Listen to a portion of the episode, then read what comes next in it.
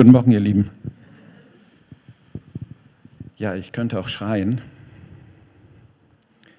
aber es geht ja so viel besser.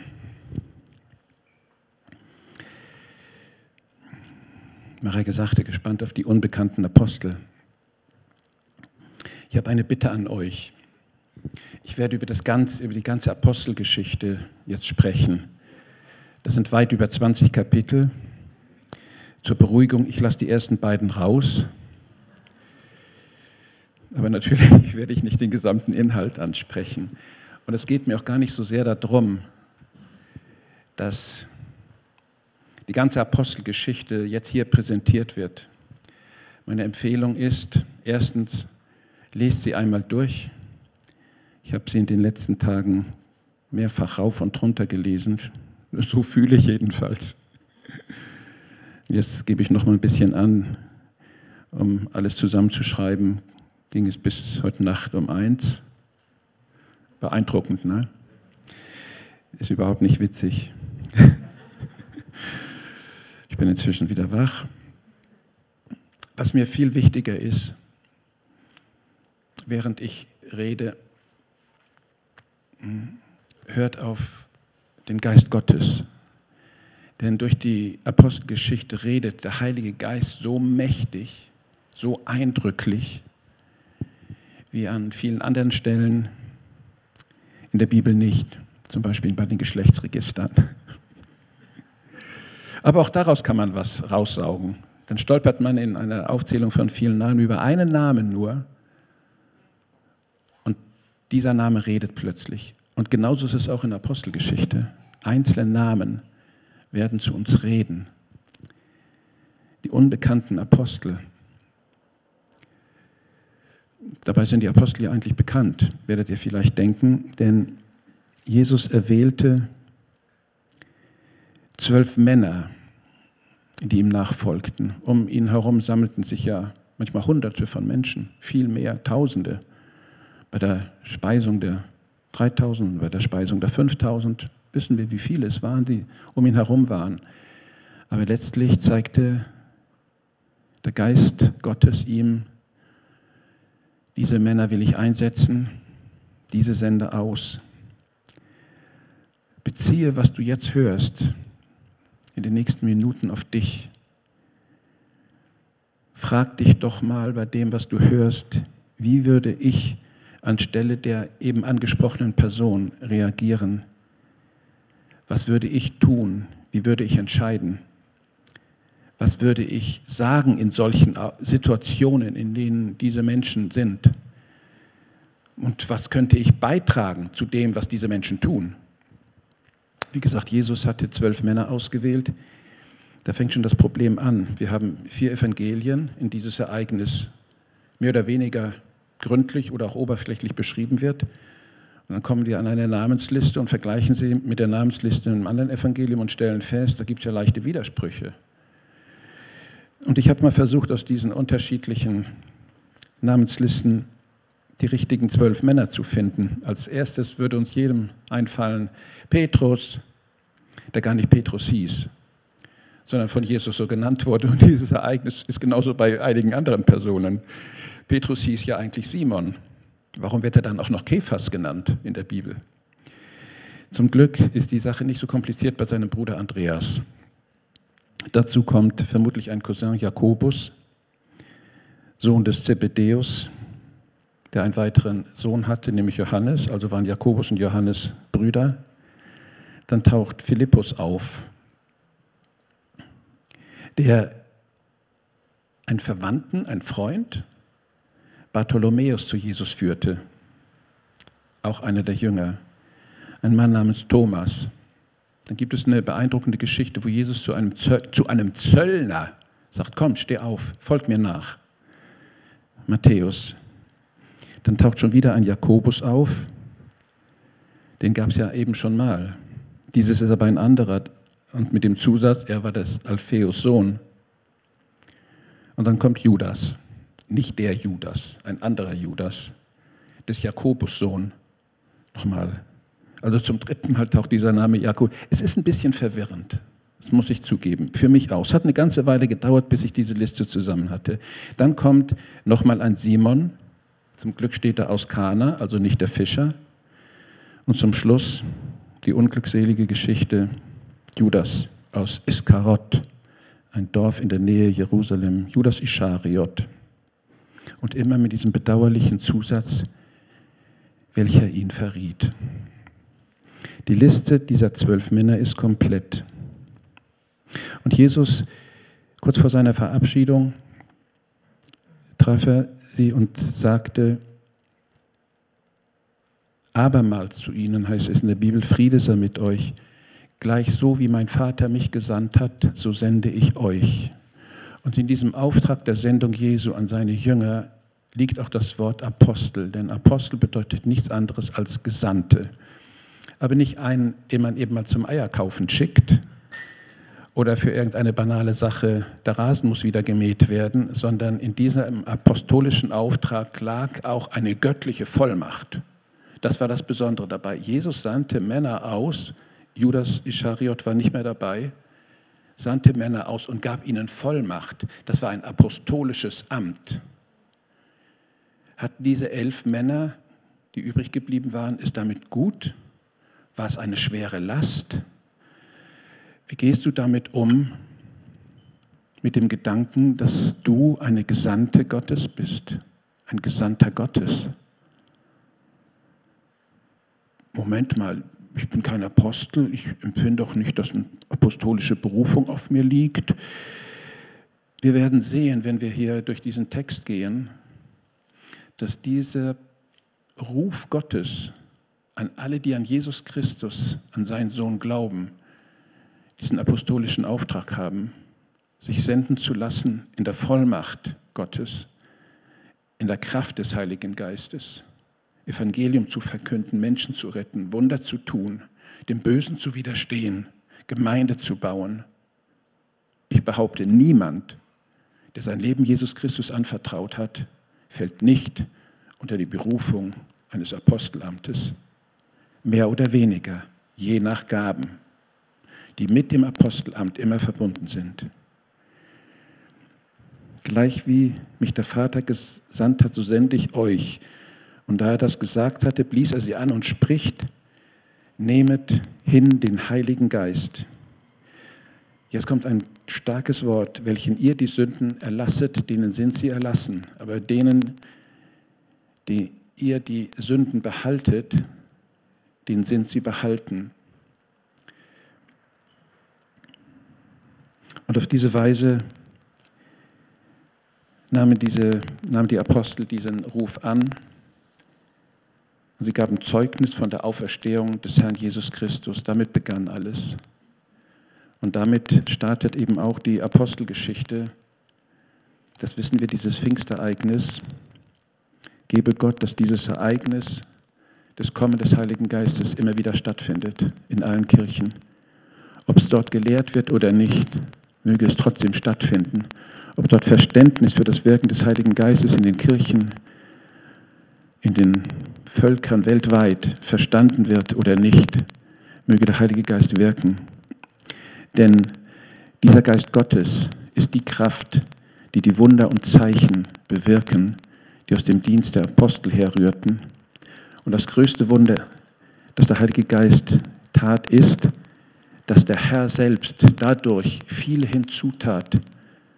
Die Gruppe, und das ist schon das falsche Wort, man kann sagen, das Volk der Jünger nahm zu, es wurden immer mehr. Und in diesem Erfolg, in Anführungsstrichen, lag immer ein besonderes Ereignis, eine starke Verfolgung, ein Widerstand. Menschen machten sich auf und widerstanden diesen Menschen, die sich Jesus Christus anvertraut hatten. Das ging so weit, dass der Jünger Jakobus sein Leben verlor. Und da stellt sich die Frage, warum, Herr? Du bist doch der Gott, der bewahren kannst. Aber es ist immer wieder ein Zeichen, dass Verfolgung da ist und bis hin zum Tod für viele, die Jesus nachfolgen. Bis in unseren Tagen ist es so.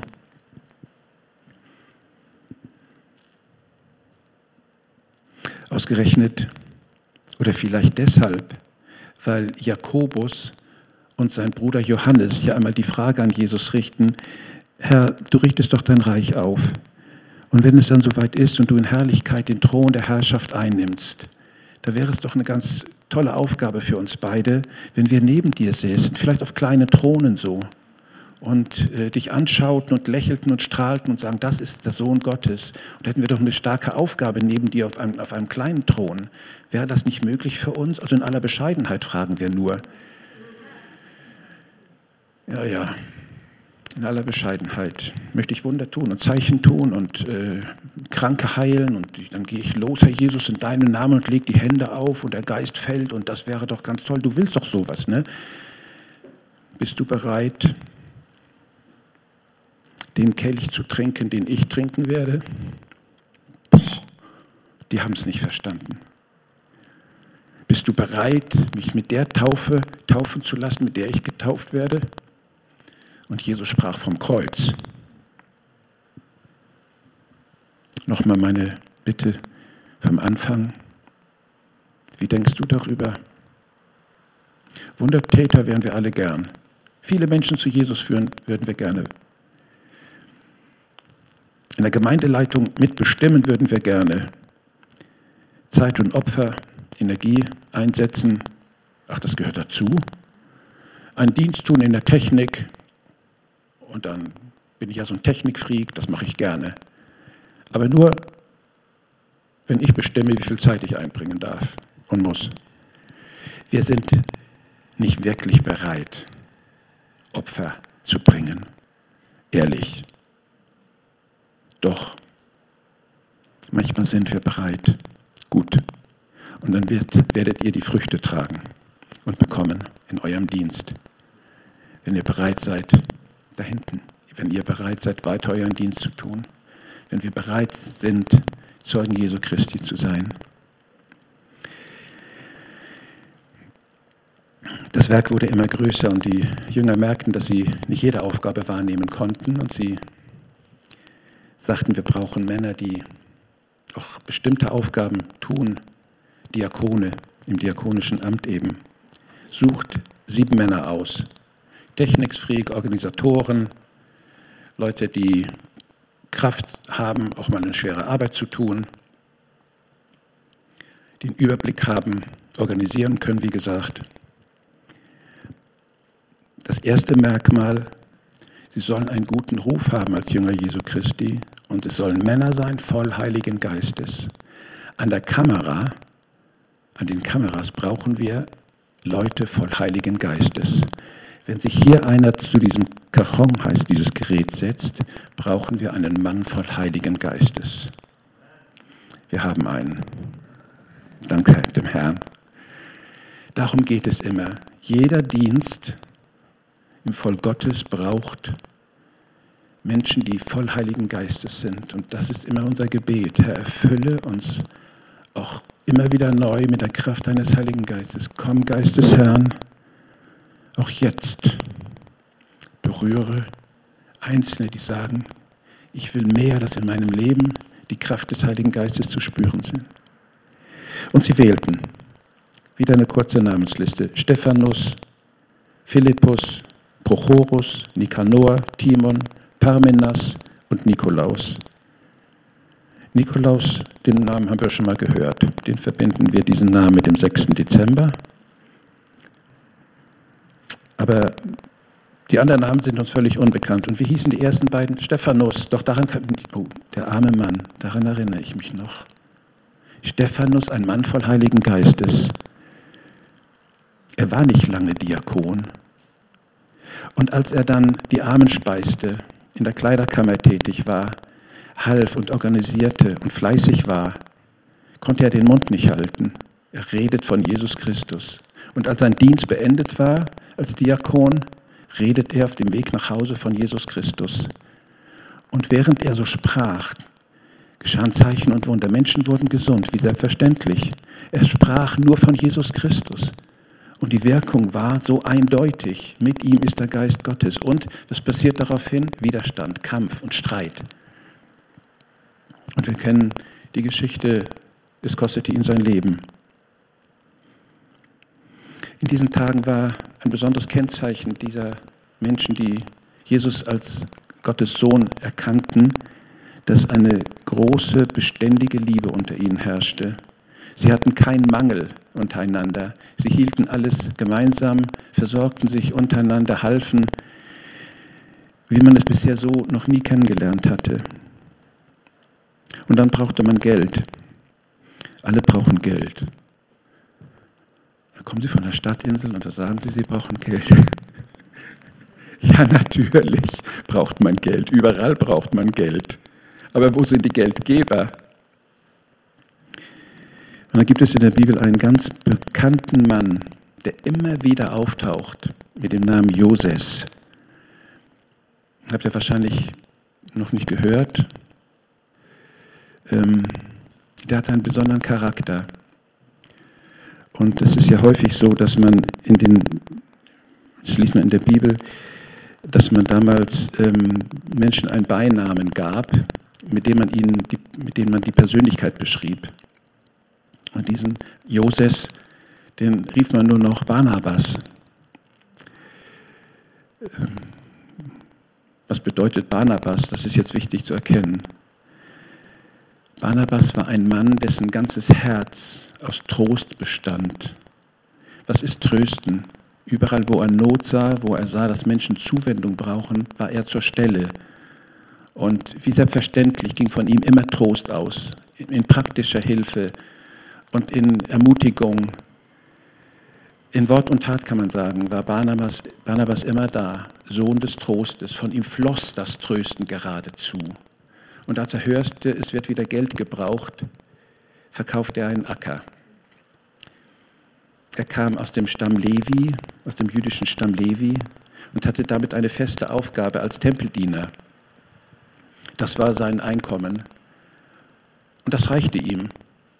Und diesen Acker hat er auch noch. Also verkauft er ihn und bringt das Geld, und jetzt kommt eine, für mich irgendwie so eine bedeutende Beschreibung, und legte es, das Geld, den Verkaufserlös, den Aposteln zu Füßen. Ist das eine Sitte damals gewesen, dass man die Kollekte hier zu Jens Martin, während er auf der Bühne steht, hier vor die Füße legt, legen soll oder so? Ich glaube, hinter dieser Beschreibung legte das Geld den Aposteln zu Füßen, steckt ein besonderer Grund. Es ist ein Hinweis. Er sagte, Brüder, dieses Geld hat für mich keinen Wert mehr. Ich lege es zu den Füßen. Ich verzichte auf diesen Wert. Aber der Wert, der in diesem Geld liegt, gehört jetzt euch.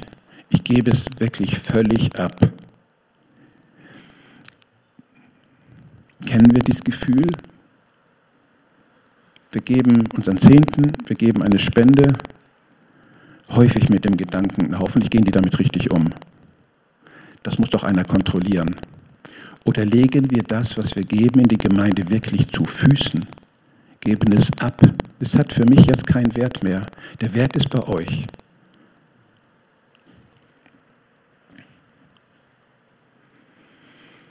Und so breitete sich das Evangelium immer weiter aus und im gleichen Maß und noch viel mehr die Bedrohung und die Kämpfe. Bei allem geschahen Zeichen und Wunder, besonders bei dem Diakon Stephanus. Wenn Stephanus etwas sagte, wenn er in seinem Dienst war, dann strahlt er geradezu, tat Wunder und Zeichen. Und diesen Mann musste man angreifen, diesen Mann musste man mundtot machen. Das Ende seiner Geschichte war die Steinigung und sein Tod. Und statt dass die Feinde befriedigte, wurde es immer schlimmer. Die Verfolgung ging so weit, dass die Menschen fliehen mussten. Und auch der weitere Diakon Philippus verließ Jerusalem mit seiner Familie. Ganz offensichtlich hatte er Familie und zog Richtung Norden. Aus dem Land Judäa in Richtung Norden kam er dann nach Samaria. Und dann heißt es in der Bibel, und die nun zerstreut waren, gingen um und predigten das Wort. Leute, ihr wollt die Jünger kleinkriegen, ihr wollt die Christen platt machen und was erreicht ihr? Es werden immer mehr, weil es für die so selbstverständlich ist, diese gute Botschaft von Jesus Christus weiterzugeben. Philippus kam hinab in die Stadt Samaria und predigte ihnen von Jesus Christus. Das Volk, alle, die er traf, hörten einmütig zu, was Philippus sagte und sah die Zeichen, die er tat. Es ist eine automatische Folge. Wo wir Jesus Christus bekennen als den auferstandenen Gottessohn, werden die Wunder folgen. Wir hätten gerne Heilungswunder, alle möglichen Ereignisse des Wirkens Gottes. Aber sie werden nur geschehen, wenn wir Jesus Christus als den Gottessohn bekennen und verkünden. Das lässt sich nicht voneinander trennen. Aber wo wir dieser Aufgabe nachkommen, geht hin in alle Welt und verkündet den auferstandenen Christus, werden Zeichen und Wunder geschehen, automatisch. Darum brauchen wir uns gar nicht großartig mühen. Es ging so weit, dass aus Menschen unsaubere Geister ausfuhren und Besessene frei wurden, Gichtbrüchige und Lahme wurden gesund. Und es war durch eine große Freude entstanden. Das macht neugierig viele Menschen. Und sie wollten das alles miterleben und kamen hin und sahen, was geschah und hörten auch von Jesus Christus, dem Wunderwirker. Man schrieb es ja nicht unbedingt den, äh, den Menschen zu, sondern man schrieb es zu diesem verkündeten Jesus Christus. Und darum nahmen sie diese Botschaft an. Als nun die Apostel aber davon hörten, was in Samaria los war, sandten sie sicherheitshalber Petrus und Johannes, die beiden Jünger, dorthin. Und die sahen es als ihre Aufgabe an, diese neu hinzugekommenen Jünger Jesu zu segnen, ihnen die Hände aufzulegen. Und der Heilige Geist erfüllte diese Menschen. Und dieser Umstand ist bis heute ein Streit geblieben. Die waren doch gläubig geworden, die hatten doch Jesus Christus angenommen. Und was soll denn das jetzt mit Hände auflegen und Heiligen Geist empfangen? Das ist bis heute in den christlichen Kirchen ein Thema geblieben, und zwar ein Streitthema. Da wird das Handauflegen angezweifelt, ob das nicht irgendwie einen okkulten Hintergrund hat. Und wer gläubig geworden ist, sagt doch den Heiligen Geist empfangen. Niemand wird gläubig ohne das Wirken des Heiligen Geistes. Aber da gibt es doch einmal diese besondere Ausrüstung, das Kommen, das Innewohnen des Heiligen Geistes in Menschen. Das ist ein besonderes Ereignis, das wir mehr und mehr erleben müssen. Und wir hören aber auch zunehmend in Freikirchen, aber auch in den Großkirchen, dass Einzelne danach fragen, ich möchte erfüllt werden mit dem Heiligen Geist. Ich merke, ich kenne andere Christen, die sind erfüllt vom Heiligen Geist. Und das brauche ich. Ich spüre, ich habe einen Hunger danach. Ich habe ein tiefes Verlangen danach. Ich möchte das mehr und mehr erleben. Und deutlich damit verbunden ist auch immer wieder das Sprachengebet. Das wird genauso angezweifelt. Das ist nur psychisches Getue. Das ist seelisches äh, Machwerk. Was soll denn das? Ähm, aber die Wirkung dessen, wenn Menschen so erfüllt werden mit dem Heiligen Geist, ist so eindeutig. Und damit geht immer einher eine Anbetung Jesu Christi und eine Dienstbereitschaft, wer diesen Heiligen Geist empfangen hat. Wie kann man einen Dienst in der Kirche tun ohne den Heiligen Geist? Aber wo wir auch hinhören, und wir haben ja auch guten Kontakt, eben nicht nur in charismatische oder Pfingstgemeinden, wo das schon lange ge gelehrt wird, aber auch genauso deutlich beibehalten wird bis in unsere Tage. Der Name alleine macht es nicht. In anderen Kirchen wird viel darüber gepredigt und auch erfahren, dass Menschen mit dem Heiligen Geist erfüllt werden. Und sie legten die Hände und sie empfingen den Heiligen Geist. Sie legten die Hände auf und sie empfingen den Heiligen Geist. Das ist ein Wirken Gottes. Das lässt sich nicht machen, das lässt sich nicht kaufen.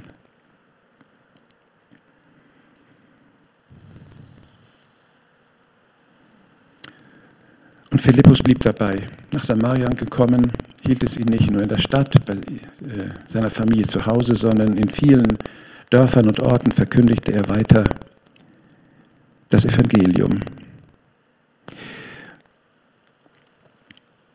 Gott hatte ein Auge auf Philippus geworfen. Der Mann hatte keinen besonderen Auftrag, keine besondere Ausbildung. Er war ein gehorsamer Diener Jesu Christi, erfüllt vom Heiligen Geist. Und ähm, da geschah es, dass ein Engel zu Philippus redete. Philippus, steh auf. Er hatte sich irgendwie zur Ruhe begeben. In, einer stillen, in einem stillen Augenblick hörte er, dass ein Engel zu ihm redet. Geh auf die Straße nach Gaza. Dazu musst du ein ganzes Stück wandern. Zig Kilometer. Was soll ich hier? Keine Frage. Er war einfach nur gehorsam und tat, was er aus der Stimme dieses Engels vernahm. Geh dorthin. Und er stand auf und ging. Nun steht er da an der Straße. Es ist warm. Hin und wieder fährt ein Auto vorbei. Nee. Ach, ein Wagen kommt. Ein Wagen. Eine prächtige Kutsche. Und er hört die gleiche Stimme wieder. Geh dorthin. Ich habe eine Aufgabe für dich. Das ist ein Ausländer. Eine hochgestellte Persönlichkeit. Reiche Leute. Wer weiß, ob die mich verstehen. Geh dorthin. Halte dich zu diesem Wagen. Philippus hat hören gelernt. Hören auf die Stimme des Heiligen Geistes. Und er weiß, das ist nicht eine verrückte Idee. Er weiß, es wird irgendetwas passieren. Und er geht zu dem Wagen und etwas Vertrautes kommt. Da sitzt ein Mann da drin und liest Bibel. Oh ja, die Worte. Ja, und das berührt sein Herz. Komm, lies weiter. Ich höre das gerne. Und er geht ein Stück neben dem Wagen her, weil, das, weil er das hören will. Der Mann guckt raus und sagt, Wer sind Sie? Was wollen Sie? Und die haben die gleiche Sprache. Wie angenehm. Eine gute Überraschung. Philippus fragt ganz aufgeregt, was lesen Sie da? Wie kommen Sie dazu? Woher haben Sie diese Schriftrolle? Ich komme aus Jerusalem. Ich habe mir diese mitgebracht, aber was ich lese, ist völlig unverständlich für mich. Aber für Philippus war das überhaupt nicht unverständlich. Und die kommen zu der Vereinbarung, komm, steig auf meinen Wagen und erklär mir bitte, was ich lese. Und dann ähm,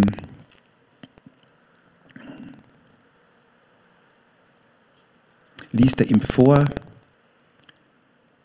und erläutert ihm die Worte. Und Philippus weiß natürlich, was dort in der Jesaja-Schriftrolle steht, dass dort Jesaja den Messias ankündigt und erklärt diesem Afrikaner aus Äthiopien die Worte der Heiligen Schrift und führt ihn hin zum Messias. Und er braucht gar nicht viel reden. Es wird auch über die Taufe gesprochen und über äh, ein neues Leben. Und die erste Frage des Äthiopiers war sofort, gibt es irgendeinen Grund, warum nicht auch ich getauft werden kann? Nein, es gibt keinen Grund, dir die Taufe zu verweigern. Und der Äthiopier äh, macht den Vorschlag, dann tauft mich doch. Und sie kommen rein zufällig an einer Wasserstelle vorbei. Also tauft Philippus diesen Mann. War er der erste Jünger Jesu, der das Evangelium im Herzen nach Äthiopien trug?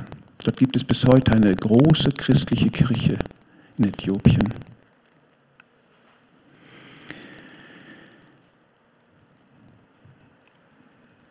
Parallel dazu war, geschah weiterhin die Verfolgung.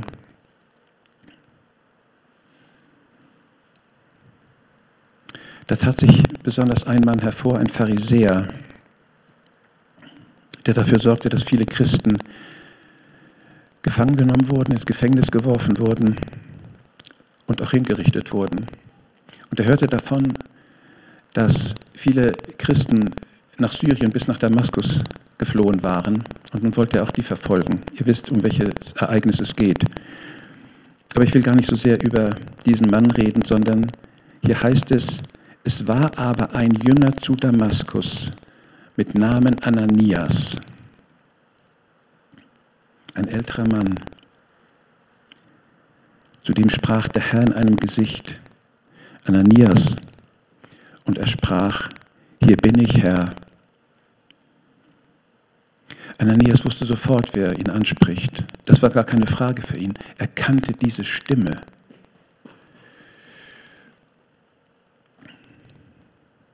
Und deswegen kann er sagen, hier bin ich Herr. Und der Herr sprach zu ihm, steh auf und geh in die Gasse, in die gerade Straße und frag im Haus des Judas nach einem Mann mit dem Namen Saulus von Tarsus, denn siehe, er betet.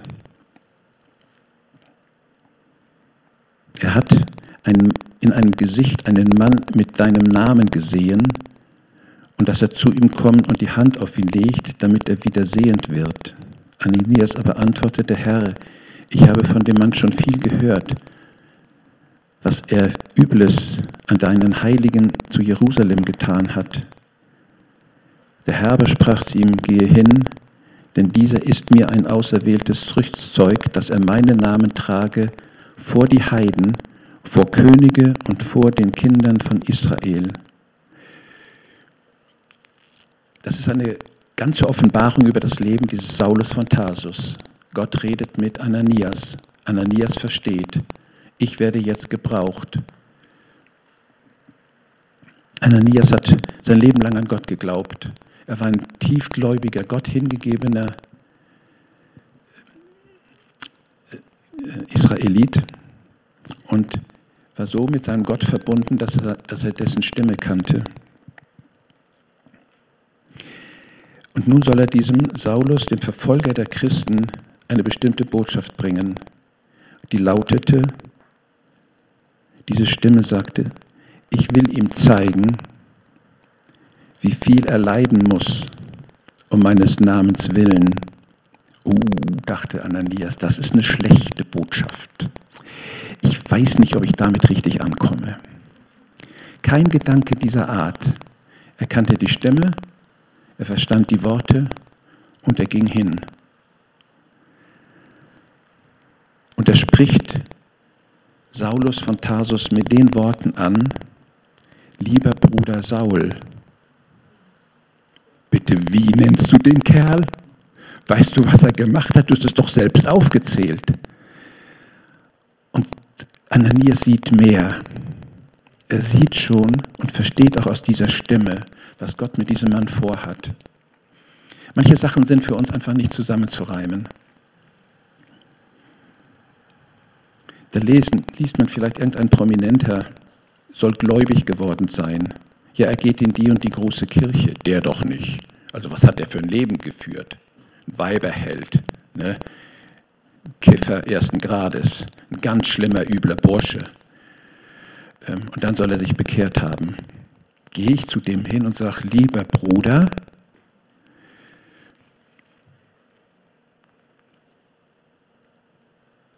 sehen wir, was Gott tut, erkennen wir das Handeln Gottes. Lieber Bruder Saul, der Herr hat mich gesandt. Der, der dir erschienen ist auf dem Weg hierher nach Damaskus. Er möchte, dass du wieder sehen kannst und mit dem Heiligen Geist erfüllt werdest. Und das geschah. Paulus empfängt den Heiligen Geist.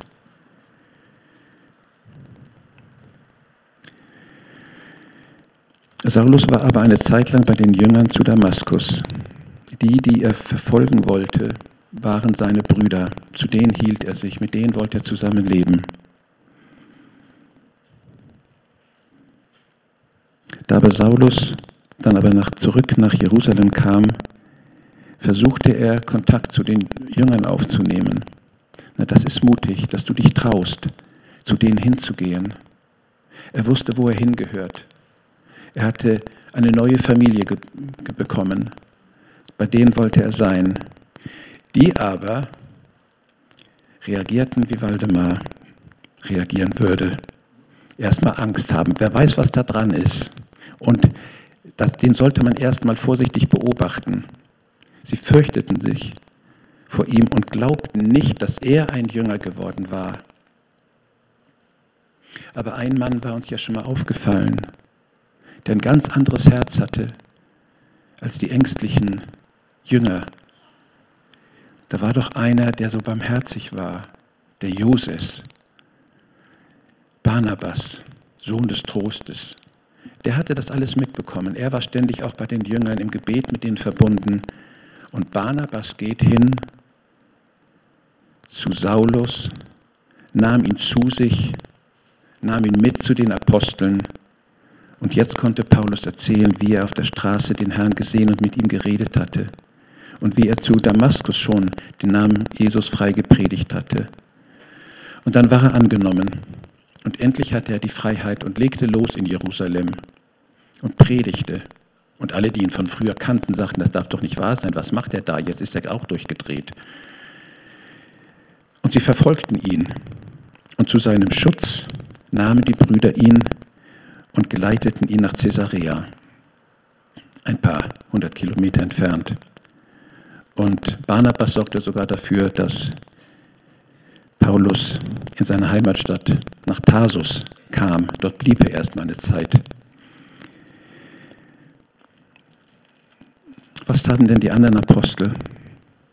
Alles das, was ich gehört, was ein Christ tun muss, wie ein guter Pastor seine Aufgabe wahrnehmen muss. Nämlich der Apostel Petrus besuchte die Christen, nicht nur in Jerusalem. Er ermutigte sie und stärkte sie. Er kam nach Lydda und traf dort auf einen gelähmten Mann. Er betete für ihn und sagte ihm, steh auf, der Herr hat dich geheilt. Und er wurde geheilt. Ein Gelähmter konnte laufen. Das war zu Jesu Zeiten geschehen und auch im Dienst von Paulus, von Petrus. Dann hörten Christen in einer Nachbarstadt in Joppe, was dort geschehen war in Lydda, und sie sagten, Petrus muss auch zu uns kommen. Hier gab, gab, es eine Frau, eine ganz liebe Frau, die so fürsorglich war. Sie war lange krank und ist gestorben. Und äh, Petrus ließ sich nach Joppe rufen. Und da führte man sie in das Haus der Tabea. An manchen Stellen wird sie auch Tabitha genannt. Inzwischen war sie aber verstorben. Schade, zu spät gekommen. Aber Petrus kannte seinen Herrn. Und er geht in das Zimmer, wo die Aufgebahrte lag, und sagte, Tabea, steh auf. Das Ergebnis kennt ihr, wenn man so im Glauben so etwas sagt, mit der entsprechenden Wirkung. Tabea kam zurück ins Leben. Dabei, darauf blieb er in Joppe erstmal, kam dort unter und er musste in Joppe sein. Es war alles so vorbereitet vom Herrn, dass Petrus von Joppe ausgehend eine neue Aufgabe bekam. Denn viel weiter entfernt in Caesarea wo übrigens Paulus ja vorübergehend war, gab es einen römischen Soldaten, der an Gott glaubte, der beeindruckt war vom Glaubensleben der Juden, der ihnen viel Gutes tat, der Hauptmann Cornelius. Der betete eines Tages, muss ich die ganze Geschichte erzählen? Ihr kennt sie, wie er vorbereitet wird, Jesus Christus kennenzulernen. Und parallel dazu geschah in Joppe bei Petrus, dass er den Auftrag bekam, nach Caesarea zu gehen damit der gläubige Hauptmann Cornelius und seine ganze Familie zum Glauben an Jesus Christus kommt. Aber auch dieses Ereignis, das ausgerechnet Petrus erlebt, war schon wieder vorbereitend für einen bestimmten Umstand, nämlich den, dass nicht nur die Juden Jesus Christus als äh, Retter Gottes gepredigt bekommen sollten, sondern auch viele Heiden sollten ihn kennenlernen. Und als es zu dem, einem großen Zerwürfnis kam, dürfen wir bei den Heiden Jesus Christus verkünden oder nur bei den Juden, denn die kennen ja unsere Geflogenheiten, unsere Glaubensriten, aber die Heiden kennen das alles gar nicht, die können deswegen gar keine Christen werden, ähm, hat man lange dem widerstanden. Aber Petrus hatte ja dieses Ereignis mit dem Hauptmann Cornelius gemacht und das war vorbereitend für die Apostel, dass sie dann aussandten und auch in heidnische Völker das Evangelium brachten. Und da war wieder Barnabas ein Vorreiter, einer, der das zusammen gefördert hat, dass das Evangelium nach Antiochien und darüber hinaus kam.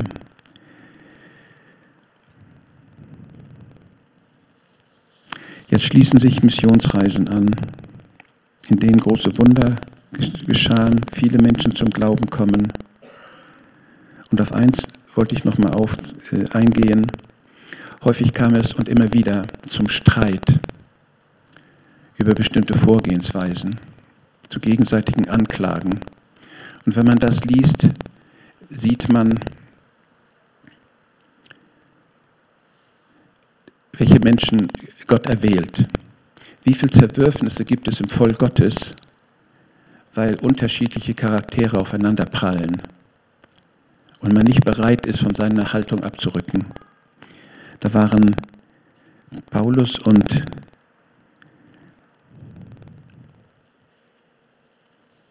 Saulus bekannt füreinander dass sie sich gegenseitig gern Vorwürfe machten. Petrus, äh, Petrus und äh, Paulus machten sich gegenseitig Vorwürfe. Petrus hatte doch tatsächlich einmal sich geweigert, mit Heidenchristen zusammen zu essen. Wie kannst du nur? Wir wissen doch inzwischen, dass durch die Speisevorschriften niemand selig werden kann, hielt ihm Paulus dann vor. Es gab die Frage der Beschneidung, die zu einem Streitthema wurden. Aber letztlich fanden die Brüder sich immer wieder zusammen, wenn sie miteinander äh, redeten und beteten und wenn sie das eigentliche Hauptanliegen, das sie hatten, nämlich das Evangelium zu verkünden, wieder auf ihr Herz nahmen und sagen, wir wollen einmütig darin sein, das Evangelium zu verkünden.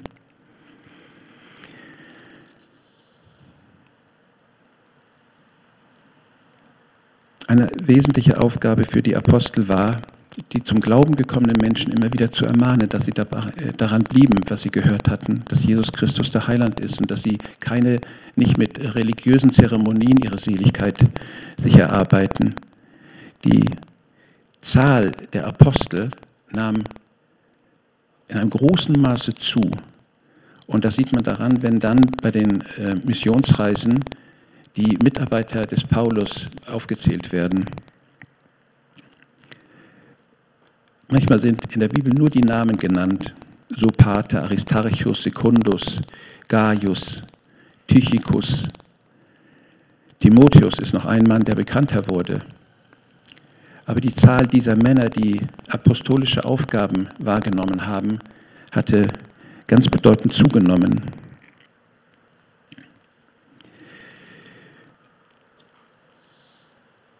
Was sagen uns solche Geschichten? Sind es nur alte Geschichten aus der Antike?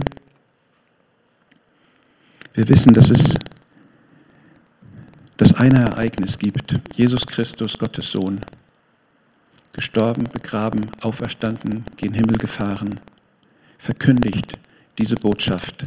Die Gnade Gottes ist zu euch gekommen. Alle Religionen, jedes religiöse Gehabe, hat keinen Wert, sondern alleine der Glaube an Jesus Christus rettet, verheißt uns ewiges Leben. Und wo das verkündet wird, geschehen auch die Zeichen und Wunder, die allein Gott wirken kann. Sind wir Nachfolger der Apostel? Bist du ein Nachfolger in dieser apostolischen Aufgabe? Zünde dich das an, dass du sagst, Ich möchte Verkünder des Evangeliums sein mit meinem ganzen Leben. Wie reagiere ich? Konzentriere ich mich auch in Auseinandersetzungen auf den Auftrag, den Gott mir gegeben hat, sein Jünger zu sein? Hat Gott die Möglichkeit, an meinem Charakter zu wirken? Saulus musste einiges durchmachen, bis er ein Mann wurde, der anfangs doch sich gegen die Entscheidungen der Apostel gestellt hatte, in Streit kam mit einzelnen ähm, anderen Männern Gottes über verschiedene religiöse Fragen. Da merkt man auch bei Paulus, dass er doch sehr stark geprägt war, immer noch aus seinem alten Leben. Seine alte Herkunft hatte immer noch großen Einfluss auf seine Entscheidung und auf seine Vorgehensweise. So wie er einmal gegen die Christen gekämpft hatte, so hat er sich herausgenommen, auch gegen die Brüder zu kämpfen, mit Argumenten. Und erst später, wenn man neben dem, der Apostelgeschichte auch seine Briefe liest, sieht man, wie das Herz von Paulus verändert wurde. Männer, mit denen er nicht mehr zusammenarbeiten wollte, wo er sich geweigert hatte, ähm, sie mitzunehmen in, die, in, in eine bestimmte Aufgabe, da ging es besonders einem jungen Mann mit dem Namen Johannes Markus so. Der hatte eine Entscheidung für sich getroffen und Paulus reagierte sehr hart, sehr abrupt. Mit dem will ich nichts mehr zu tun haben. Der ist für mich durch. Mit dem kann man nicht zusammenarbeiten. Den will ich nicht mehr haben. Und im hohen Alter schreibt Paulus einen Brief und bedankt sich dafür, dass Johannes Markus doch so ein wertvoller und treuer Mitarbeiter gewesen ist, dass auch gerade die Treue dieses Mannes ihn so beeindruckt hatte. Und er bedankt sich unter Namensnennung bei vielen Männern, die ihm zur Seite gestanden haben, wie weich ein Mensch doch wird, wenn er gehorsam Jesus Christus dient und ihm nachfolgt. Manchmal gehen wir in der Gemeinde auf Distanz. Der eine sitzt auf der einen Seite, der andere auf der anderen Seite. Es hat Streit gegeben. Und dann geht man kalt aus dem Saal, guckt sich nicht an. Der hat das nicht verstanden, der wird das nie begreifen. Sie hat schon wieder viel zu viele Worte gemacht. Besinnen wir uns auf die gemeinsame Aufgabe, Aufgabe, die wir bekommen haben. Wir sollen Jesu Zeugen sein, den Charakter Jesu Christi der Welt zeigen. Das Herz, das erfüllt ist vom Heiligen Geist, soll unser Handeln und unser Reden und unsere Entscheidungen bestimmen.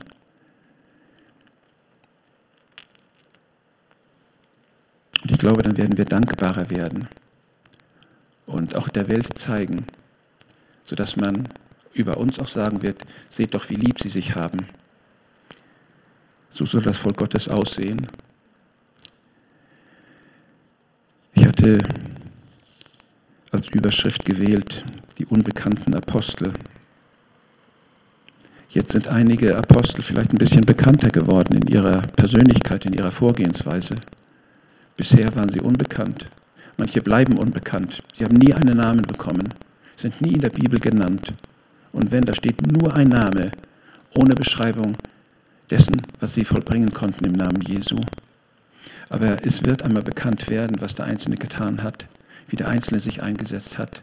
In der Ewigkeit wird und im Himmel wird aufgeschrieben, was Gott durch dein Leben tun konnte, durch deine Reaktion, dass du deine Haltung durch den Geist Gottes hast prägen lassen, dein Umgehen miteinander vom Heiligen Geist gereinigt wurde und erneuert wurde. Seht, wie lieb sie sich hatten untereinander. Und dann laufen die Menschen nur dazu und sagen, dort ist die Kraft Gottes, dort ist die Kraft des auferstandenen Christus. Und wir wollen Jesus Christus verkünden und werden Zeichen und Wunder sehen und Liebe üben. Vielleicht bleiben wir alle mal unbekannte Apostel, aber eins wollen wir sein, Jünger Jesu Christi, von ganzem Herzen und verkünden, was uns aufgetragen ist. Herr, darum bete ich. Bitte beschenke uns damit, mein Gott, dass wir in deinem Auftrag stehen, dass dein Heiliger Geist sich zu uns bekennen kann. Das ist unser Glaube. Du bist verheißen, zu kommen, Jesus, dein Leben zu geben, zur Erlösung für viele. Du bist gekommen, hast dein Leben hingegeben, bist für uns, bist für mich in den Tod gegangen.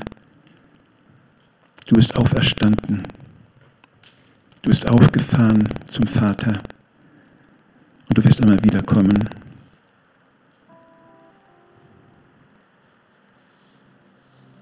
Danke, Herr. Geht hin in alle Welt und verkündet, was ich euch aufgetragen habe denen ihr die Sünden vergebt, denen sind sie vergeben, denen ihr die Sünden behaltet, den werden sie behalten. Wir wollen Verkünder deiner guten Nachricht sein. Komm, Geist Gottes, auf uns. Erfülle unser Herzen. Kraft von dieser Gemeinde, von jedem Einzelnen ausgehen kann.